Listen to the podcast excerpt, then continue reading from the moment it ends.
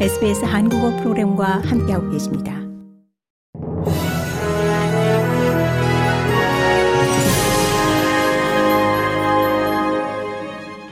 이천이십사년 이월 이십일 화요일 아침에 에스비에스 한국어 간추린 주요 뉴스입니다.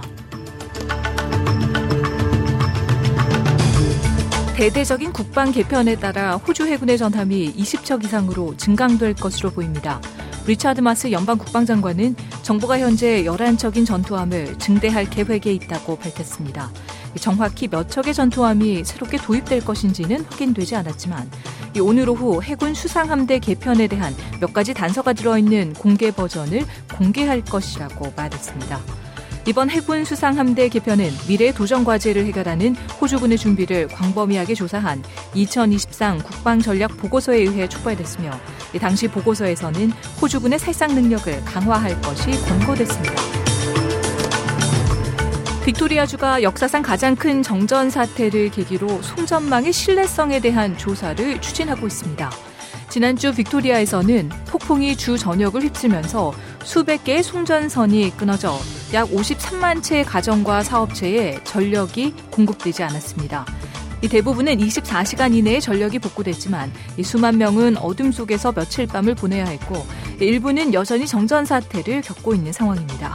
이 존 페스토 빅토리아주 야당 당수는 이 주정부가 이전의 네트워크 안정성 경고에 대해 조치를 취하지 않았다고 비난하고 의회 조사를 시작할 계획이라고 밝혔습니다. 감옥에서 사망한 러시아 야당 지도자 알렉세이 나발디의 미망인이 자유 러시아를 위한 남편의 싸움을 이어가겠다고 다짐했습니다. 이 나발디는 지난 육일 시베리아의 한 교도소에서 사망했습니다. 나발디의 미망인 율리아 나발나야 씨는 구분짜리 영상에서 러시아의 블라디미르 푸틴 대통령이 자신의 남편을 살해했고 자녀들로부터 아버지를 빼앗았다고 말했습니다. 그러면서 이런 범죄를 위한 유일한 해답은 자유롭고 번영하는 러시아를 위해 죽은 남편의 싸움을 이어가는 것이라고 밝혔습니다.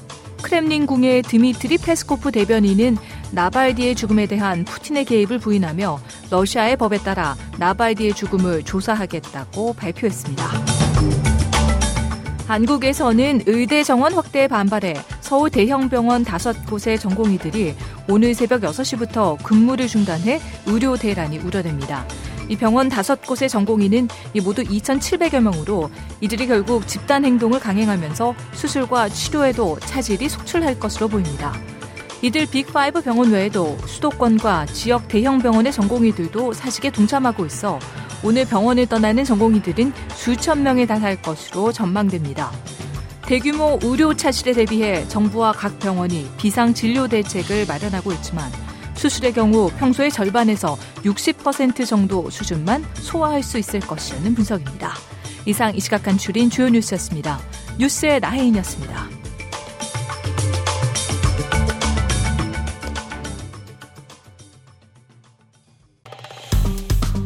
좋아요, 공유, 댓글, 에스비에스 한국어 프로그램의 페이스북을 팔로우해주세요.